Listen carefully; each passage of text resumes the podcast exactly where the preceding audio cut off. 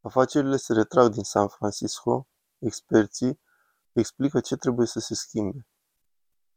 Trendul îngrijorător al afacerilor care se retrag din San Francisco ridică îngrijorări cu privire la viitorul orașului. Cercetările arată că vitrinele goale ale magazinelor și spațiile de birouri abandonate sunt în trend crescător. Corespondentul KTVU News este live din centrul orașului San Francisco cu ce se mai poate face pentru a îmbunătăți situația. Brooks, ai cuvântul. Așa cum ați spus, va fi nevoie de un efort masiv și de o abordare multilaterală. Mai întâi curățarea străzilor, apoi prevenirea criminalității și oprirea furtului din magazine și, în al treilea rând, găsirea unei destinații pentru toate acele spații goale și reamenajarea vitrinelor abandonate ale magazinelor. Este trist să vezi de asta, sincer. Închise, goale sau în curs de abandonare. Centrul orașului San Francisco a îmbrăcat o nouă față. Străzi imense, trotuare largi, care nu sunt niciodată pline. Nu mai este așa aglomerat. Cercetările privind investițiile imobiliare arată că numărul birourilor goale și al spațiilor disponibile din oraș a crescut cu 35%. Săptămâna aceasta, două hoteluri Hilton cheie din apropierea Pieții Unirii au primit o lovitură puternică. Firma de investiții Park Hotels and Resorts a anunțat că nu mai poate face plăți de credite ipotecare, citând ca motive afacerile și provocările orașului. Acesta este un mare apel de trezire la realitate pentru San Francisco, pentru a realiza că au nevoie de turism. Bob Rauch, consultant hotelier, este surprins de această mișcare și spune că ar putea fi parte a unei strategii pe termen lung.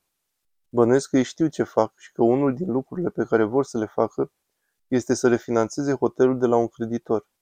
Un alt lucru pe care l-ar putea intenționa este să pună presiune asupra orașului San Francisco să rezolve problema persoanelor fără adăpost și a criminalității. Dacă nu, Rauch spune că mai multe hoteluri ar putea depune plângeri. În timp ce călătoriile din afaceri și-au revenit cu 85% din 2019, turiștii pentru agrement stau departe. Am găsit doar cumpărători ocazionali. Îmi plac cizmele Dr. Mertens. În acest bloc de pe Market Street, doar acest magazin de pantofi mai este deschis.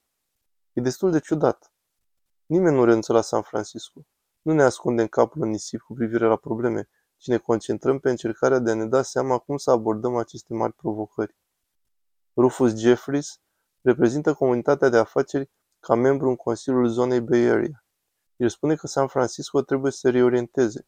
În primul rând să se ocupe de problemele din stradă, consum de droguri, persoane fără adăpost și furt.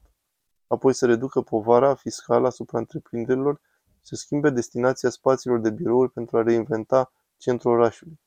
Pentru a crea cariere 24/7 în care să avem un amestec de birouri și zone rezidențiale și cultural-artistice, unde putem aduce mai multă energie în permanență în comparație cu activitate doar 5 zile pe săptămână de la 9 la 17. În medie, companiile din marile orașe le cer lucrătorilor să se prezinte fizic doar două sau trei zile pe săptămână. Spațiul disponibil în creștere, în timp ce costurile imobiliare sunt previzionate să scadă. De ce nu aplicăm soluția ca oamenii care vin la birou să aibă birourile și ca locuințe? Vor locui mai mulți oameni aici și vor fi mai mulți și în centru. Resurse mai mari în zonă ar putea schimba cu adevărat lucrurile și să revitalizeze zona. Se preconizează că hotelurile vor atinge nivelurile de venituri din 2019. De fapt, am aflat că sunt câteva convenții mari care vor veni mai târziu în acest an.